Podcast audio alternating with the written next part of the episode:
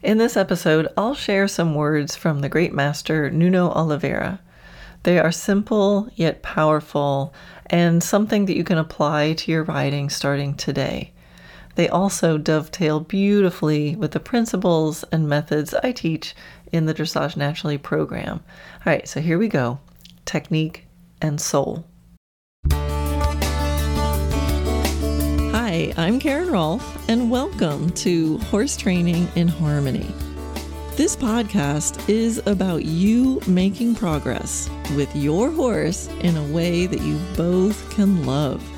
It's about learning how to move and be in harmony.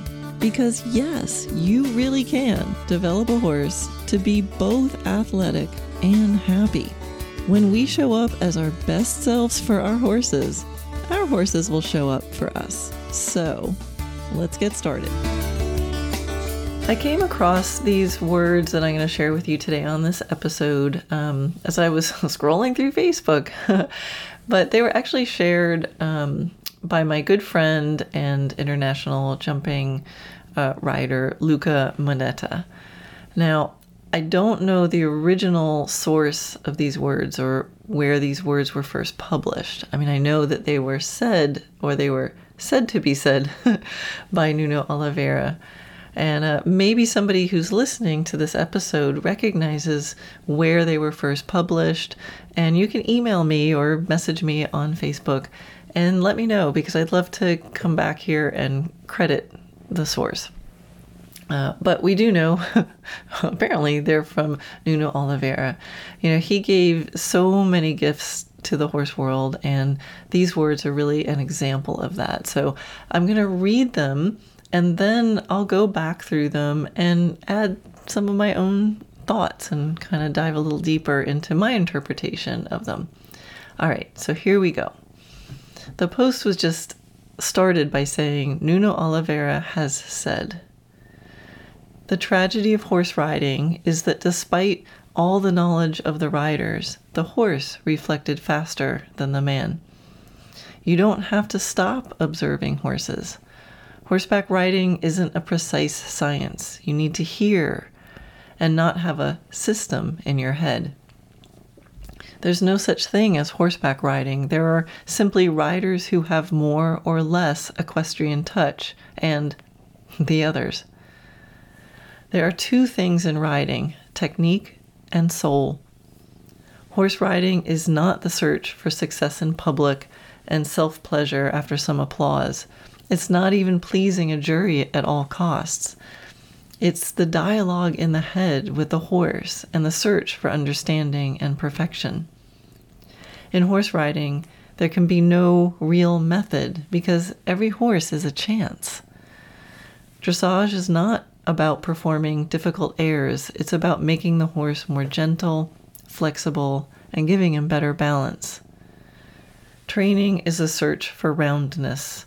Training is perfecting the three natural attractions of the horse. Equestrian art is the poetry of it all. A trained horse is a flexible horse, pleasant to ride, happy, and not a horse that gestures. Technique can lead to a certain level, but beyond that, you need the psychological attachment of the horse. Equestrian art is made of an infinite amount of small details and the feeling of the rider. Equestrian art begins with the perfection of simple things. Equestrian art is the art for the rider to be calm and keep his horse straight. Loosen up the technique to go up with the heart. You need to feel it and get to the emotion. All right, so on the one hand, that can just stand alone. and I know you guys get it. And you certainly don't need me to do reading comprehension with you. But I would like to dive into that a little bit and kind of go through it line by line and just have a little chat. I mean, I got a podcast. That's what it's for, right? Anyway, so let's start back at the beginning. The tragedy of horse riding is that despite all the knowledge of the riders, the horse reflected faster than the man. Yeah, you know, I think so often trainers and riders focus on you know, sort of doing what's supposed to be done. The system of that stable or the system of that particular master. And if something isn't working, it's it ends up because well it's the horse that's the problem because you know we have the knowledge. We know how it's done. This is the system. This is the way. So if a horse isn't getting it then it's a problem with the horse rather than reflecting on oneself. And that's strangely more and more difficult to do when people consider themselves professional or experienced. Uh,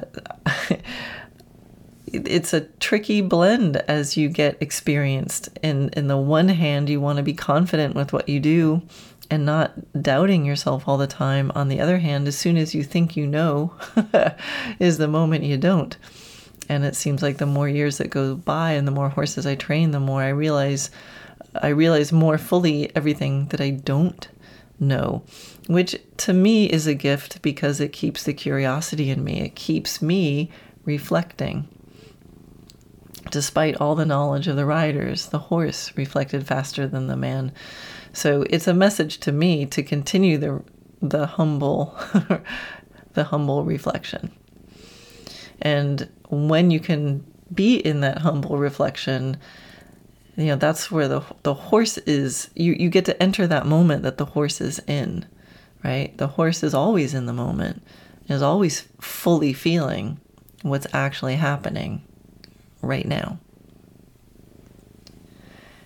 Then he says you don't have to stop observing horses. Yeah. Not only do you not have to you really ought not to stop.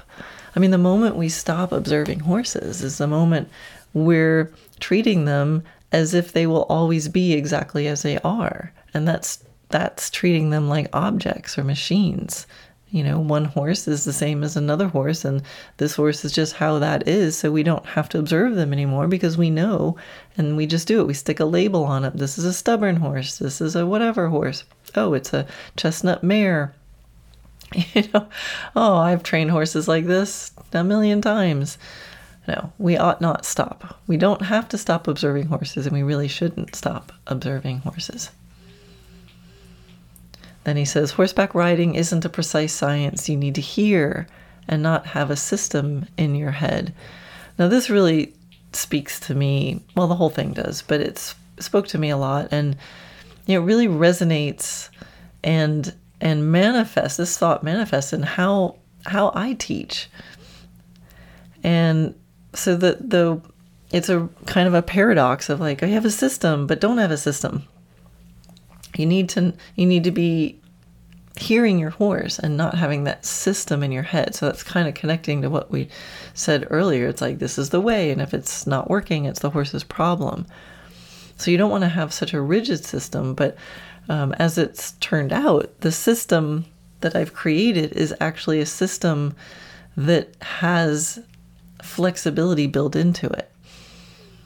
So when he says you need to hear, you know, I think about the in dressage naturally program and what I teach really prioritize the quality, the communication between the horse and rider as more important than the actual result that's coming out. So the critique of the quality of the movement only is important after you've established a quality of a communication between the horse and rider. For example, it doesn't matter how how perfect that extended trot is if if the horse is doing it um, by taking off of the rider and running out of the arena, right? And, and the person was trying to stop at the time.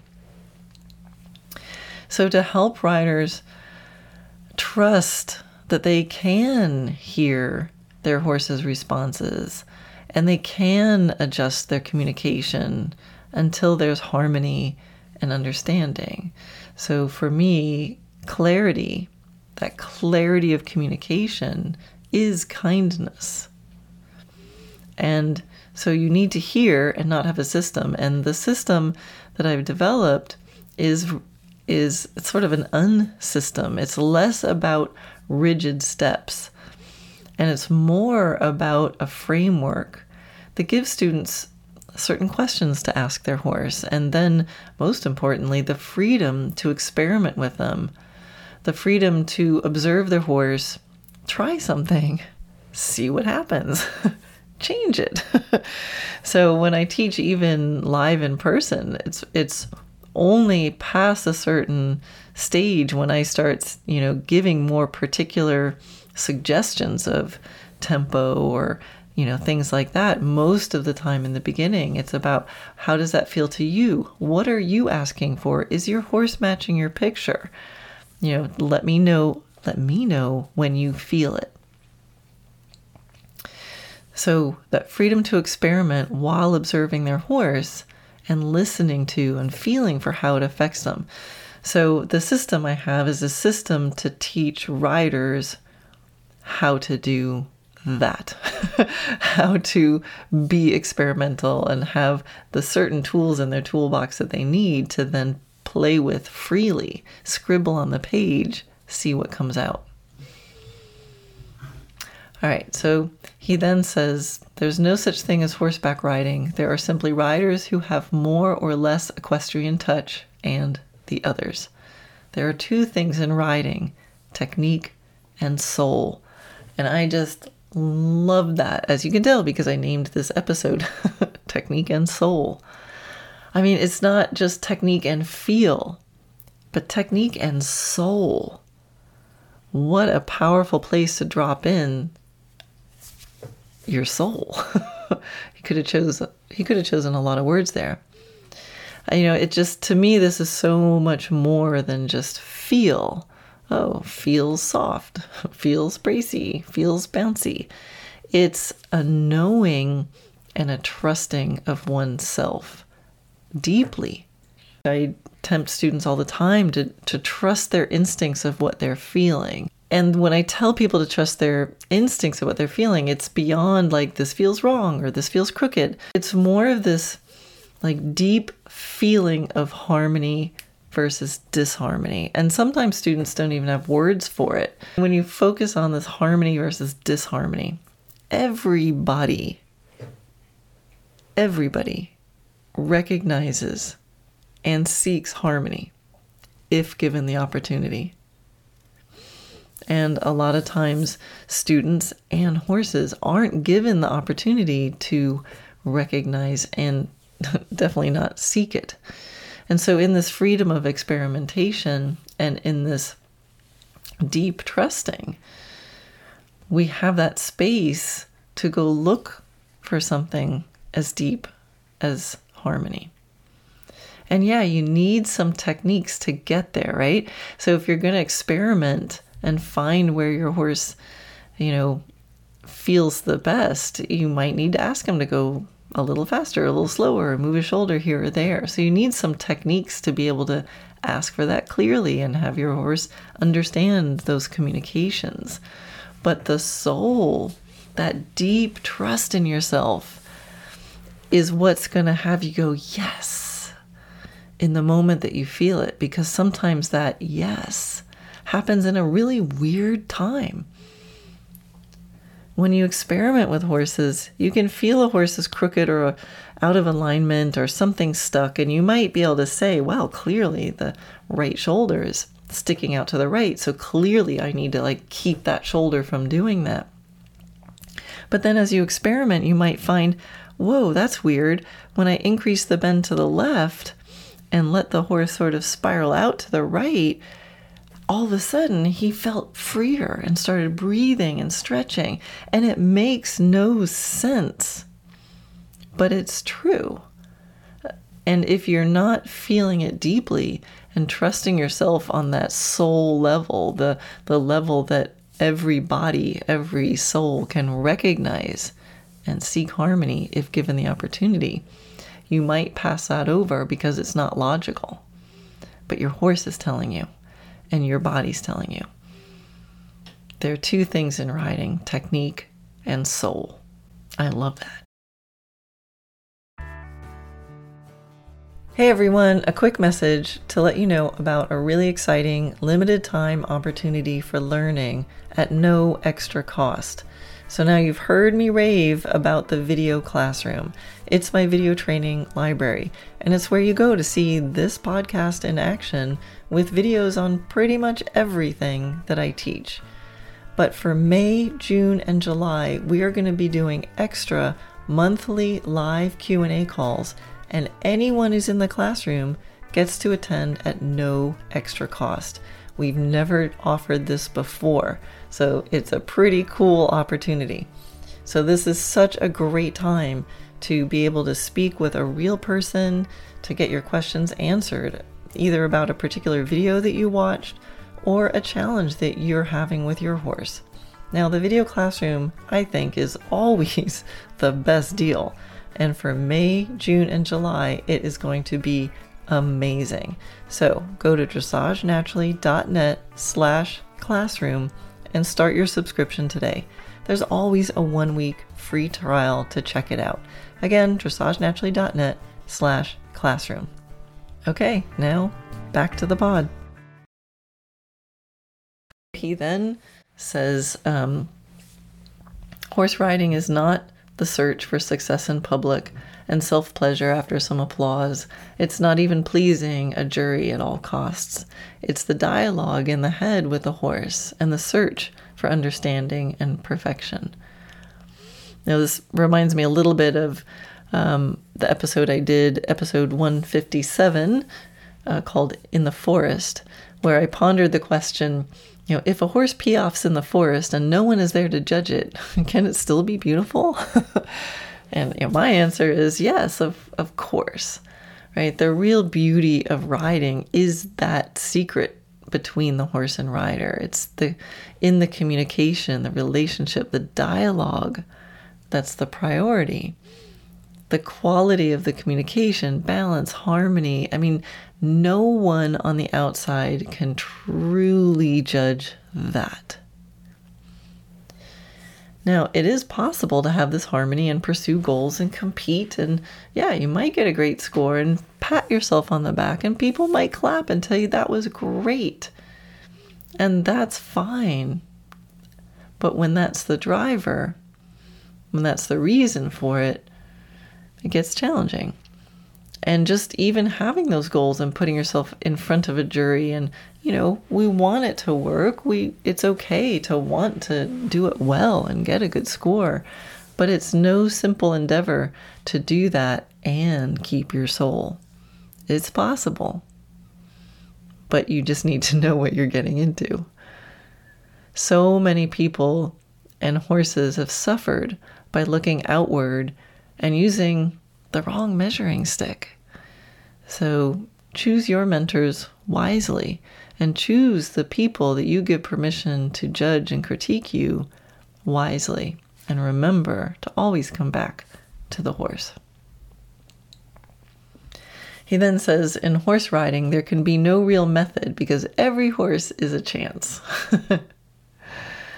yeah you know, when he says there's no method, I mean, this I think comes back to the experimentation, right? He's just kind of echoing again.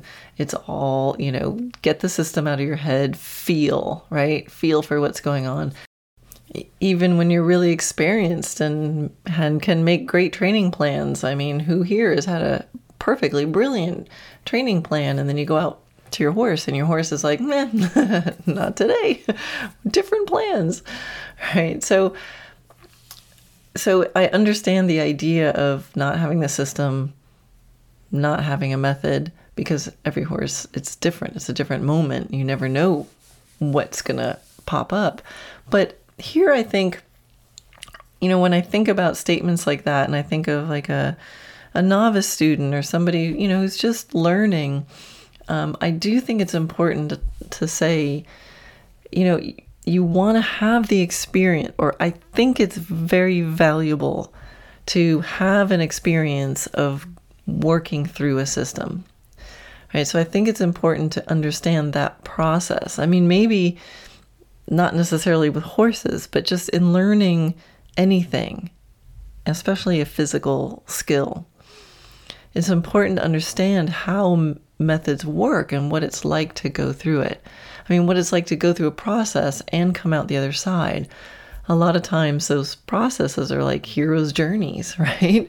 It's you know you go into the dark forest for a little while, um, and if you if you don't realize how methods work or that they can be like hero's journeys, you it can cause students to stop too soon. They don't go all the way through. They get to the dark forest and then they go, "Eh, it's not working. Come back." You know, or or things become random, right? They just a little of this, a little of that. So I think it's really it's key to be able to understand a method. It doesn't mean that methods and systems are bad, but ask yourself, you know, who is this for? What type of rider? What what type of person? What does this method seek to create? What's the outcome of it? What's it aiming for? When is it appropriate to use a particular system and when is it not? Is this for young horses or is this for advanced horses? What's the prerequisites? What type of problems does it solve? What type of riders does it work most with? What are the underlying principles? And so, if you can see a method for what it is and not just like, oh my gosh, here is the method, there is no the method out there. There's just different stuff that can tend to work for certain situations and individuals. So, when you're in a method, ask yourself those questions. Think about that. Who is this for? What does it seek to create? When can I use it? And then you can compare it to what's in front of you. What is the moment in front of you? I mean, there's so many systems and so many methods out there. Some for very specific things, like here's a system for teaching Piaffe, probably to a particular kind of horse with a particular kind of foundation to aim for a particular kind of goal. and you better ask that because often the people who create those systems just they're in their own world and like no this is the system for piaffe it's the only one and if you don't use this one you're never gonna get there. But that might not be true because there's lots of systems out there which one is right for you and other systems are more like umbrella systems and so what i teach in general is much more of an umbrella system. It's a framework and it's based on and it includes lots of concepts, attitudes, principles. It's a system to help people understand how systems and things work. It's an umbrella, and that's why I can say things like it's for every horse and every rider because it's based on um, core concepts, attitudes, principles, quality of communication, and general healthy biomechanics that will is appropriate for you know just about every horse. I'm, I said just about because I'm sure somewhere on the planet there's a horse who you know needs something different. I'm willing to entertain that possibility. And then I have systems within the system with increasing layers of specificity, like my system for teaching lateral work or something like that. But built into the whole sort of signature process of um, what I call the sweet spot of healthy biomechanics, into that protocol is the idea that no one knows the answer, and curiosity and experimentation are integral. Every moment is a new moment, and there's no one on the planet like you or your horse, and there's definitely never n- never been anyone uh, any one combination that is you and your horse.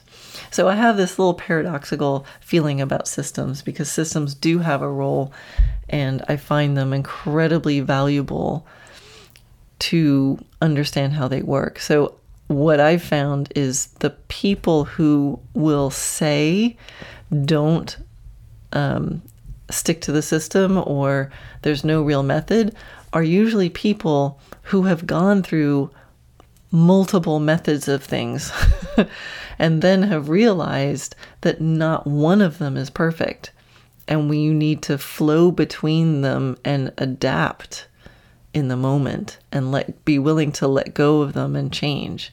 So it's not that there's not methods that work for moments that you can go hey this sort of thing works try this. There's lots of methods that could work. But what he says is there can be no real method, and perhaps what he's saying there is there's no one perfect, the capital T H E method that is absolutely going to be the right one for everybody. He then says, Dressage is not about performing difficult airs, it's about making the horse more gentle, flexible, and giving him better balance. Yes, yes, yes. the first order of business is to help the horse be emotionally okay, you know, with us, then carrying us, and then to help them physically recover from the burden of carrying us and give the horses the skills to carry us in balance in a healthy and pain free way. Training is the search for roundness. Training is perfecting the three natural attractions of the horse. Equestrian art is the poetry of it all. Yeah, nothing to add there. a trained horse is a flexible horse, pleasant to ride, happy, and not a horse that gestures. Technique can lead to a certain level, but you need the psychological attachment of the horse. If you train long enough, you're going to meet horses who simply say no. Right? So, horses that remind us that nothing works if they decide not to participate, not to be psychologically participating. But now when I say that, some I've heard some people use that sort of argument as a as a way to validate even harsh techniques. So you know, saying something like, "Oh, well, if if the horse really didn't like what I was doing, he just simply wouldn't do it. He wouldn't cooperate at all." But I don't think that's fair. I think horses horses often have really terrible choices to make. They have really terrible options. Because what if they say no? Not everybody honors their horses when they say no. So what choices do they really have? And there's different ways that horses say no. I mean, they can just plant themselves in the ground or they can just check out. And maybe it seems like they're doing things, but more going through the motions. You know, horses are by nature, I think, too tolerant and forgiving. But isn't that the gift that they give us while we're trying to learn? So, yes, without psychological at- agreement and attachment, you will not get brilliance and magic and true harmony. You'll get a more mechanical result. Maybe that's what he means by a happy horse and not a horse that gestures. So when I when I read that, I pictured that mechanical crazy jacking up of the front legs and short you know, the, the unnatural kind of way of moving. So, yeah. Without the psychological participation and agreement, you won't get the brilliance and the magic and the true harmony. You'll get mechanical results and an empty heart. Equestrian art is made of an infinite amount of small details and the feeling of the rider. Equestrian art begins with the perfection of simple things. So for this, I'll say yes and, because absolutely that 100% agree. But then the teacher in me comes out and thinking of the real process of learning that I've gone through and that I help students through. And I know so many students who are paralyzed by this idea of perfection. And listen, none of us would advance or learn if we didn't, you know, if we didn't do step two, unless step one was perfect, we wouldn't be going anywhere. I would imagine even Nuno Oliveira at one point did things imperfectly, and yet he advanced. So I think this is something that I help students a lot with, like on the Q&A calls for our courses of when is it time to advance or when do I need to stay back and perfect things a little more. So in in reality what I've seen is it's more of a cycle of getting things, quote, good enough to move on, while at the same time going back to perfect the basis. Wait a minute, Karen, are you traveling through time and space now? Because you said get things good enough to move on while at the same time going back to perfect the basics. This is possible. You know, when you're in the magic moment with horses, time and space, you know, time stands still and space is expanded or put in a bubble or however you want to do it, but it's not normal. so, yeah, you can go forward and back at the same time. I think this is true for horses and students. I mean, the truth is, sometimes first level doesn't get great until you start schooling second level. So, you get first level good enough to be able to then practice some second level stuff. And in practicing the second level stuff, you're building skills that are going to help you perfect first level. And while you're doing this, get first level good enough, start practicing some second level stuff, and at the same time, keep perfecting the easier things. Give me an example, Karen. Okay. so if I have decent leg yields with a horse and good enough impulsion, I can start playing with shoulder ins. And in that first in the first moments of shoulder ins, they're not going to be perfect.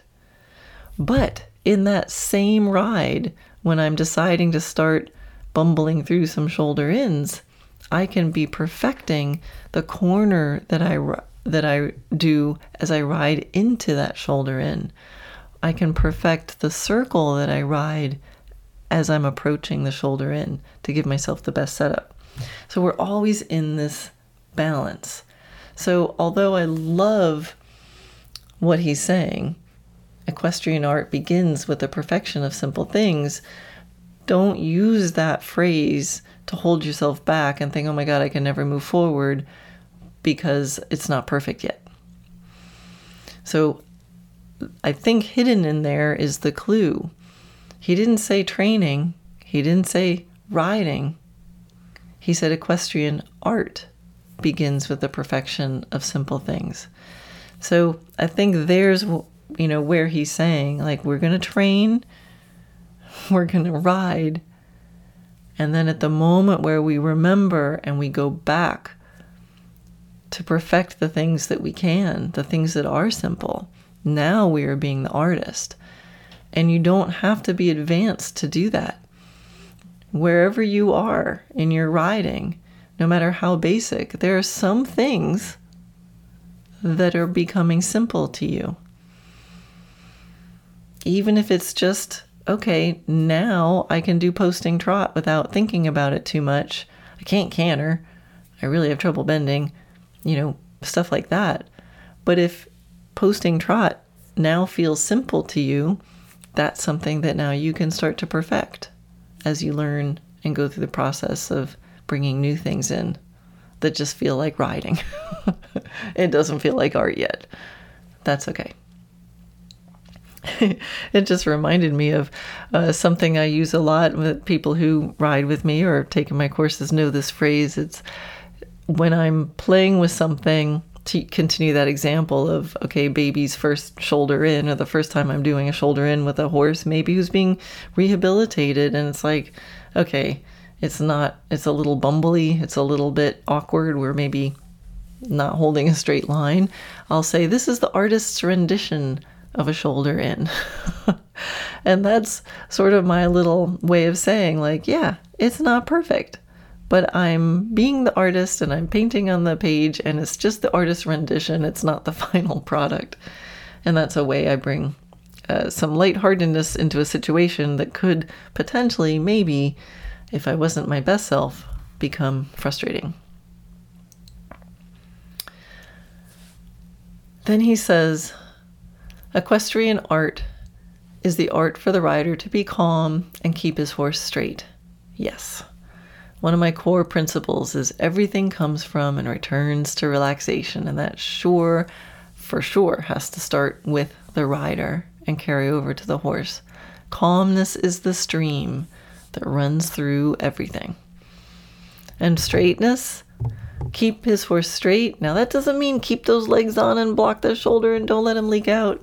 It's just train in a way where you're developing straightness. Straightness is for me balance, alignment, flow. We help the horse carry us in a pain free way. And his last thing he says is loosen up the technique to go with the heart. You need to feel it and get to the emotion. You know, I love to engage with students when I teach them. It's a conversation, and I ask them lots of questions, and I want to hear answers out loud. I get, I learn so much about what they're thinking and what they're feeling, what the emotion is by the sound of their voice. Often, when I'm watching a student you know, play with something and try to find a sweeter spot. There's a moment of breakthrough, and I'm watching, and I'm I'll get so excited, like yes, yes, yes. But then sometimes to watch the student, it's actually really hard to tell if they felt it. Did you feel that? I ask, and they might say yes, or they might say, uh, yeah, yeah. and when they answer like that, I know that they're riding from the mind. You know, that sound, like, does, did you feel that? Is it matching your picture? And they go, yeah. That's a mind who's worried about right and wrong instead of a soul that knows. So we don't want to be riding from our mind who's worrying about right and wrong. We want to be riding as the artist who's entrusting that their soul knows harmony. So it's an exercise I teach. It's called Yes Moments. And I make sure the rider is clear on their picture and knows the questions to be asking the horse. And then I'll say, you know, is that is it matching your picture? Is is that the energy you're asking for? Is that the sweet spot? And I want them to say yes when it's true. And I want them to say it out loud. And the power of helping a student trust their soul to immediately in the moment, without thinking or wondering if it's right or wrong or they're going to sound stupid, say yes to their horse. Incredibly powerful. And then there's different yeses. There's yes, yes, yes, yes. When there's emotion in it, you need to feel it and get to the emotion. Loosen up the technique to go with the heart. All right, we did it. I'm going to read the whole thing one more time just to leave you with those words without my little babbling in between. And I hope you enjoyed this. And yeah, and I hope somebody knows the original original source of the publishing. So here we go from Nuno Oliveira. The tragedy of horse riding is that despite all the knowledge of the riders, the horse reflected faster than the man. You don't have to stop observing horses. Horseback riding isn't a precise science. You need to hear and not have a system in your head. There's no such thing as horseback riding. There are simply riders who have more or less equestrian touch and the others. There are two things in riding technique and soul. Horse riding is not the search for success in public and self pleasure after some applause. It's not even pleasing a jury at all costs. It's the dialogue in the head with the horse and the search for understanding and perfection. In horse riding, there can be no real method because every horse is a chance. Dressage is not about performing difficult airs, it's about making the horse more gentle, flexible, and giving him better balance. Training is the search for roundness. Training is perfecting the three natural attractions of the horse. Equestrian art is the poetry of it all. A trained horse is a flexible horse, pleasant to ride, happy, and not a horse that gestures. Technique can lead to a certain level, but beyond that, you need the psychological attachment of the horse. Equestrian art is made of an infinite amount of small details and the feeling of the rider. Equestrian art begins with the perfection of simple things. Equestrian art is the art for the rider to be calm and keep his horse straight. Loosen up the technique to go up with the heart. You need to feel it and get to the emotion. If this episode resonates with you, make sure you subscribe on Apple Podcasts or wherever you're listening. Training horses is a long game. The more you listen, the more pieces of the puzzle you'll have. To see all your learning resources, visit dressagenaturally.net. That's where you'll find free videos, online courses, my book. You can sign up for my Wednesday Wisdom email or even book a private consult. Most of all, remember you got this. Never underestimate the possibility for things to improve in ways you cannot yet imagine. Till next time, love your horse, move in harmony, and enjoy the process.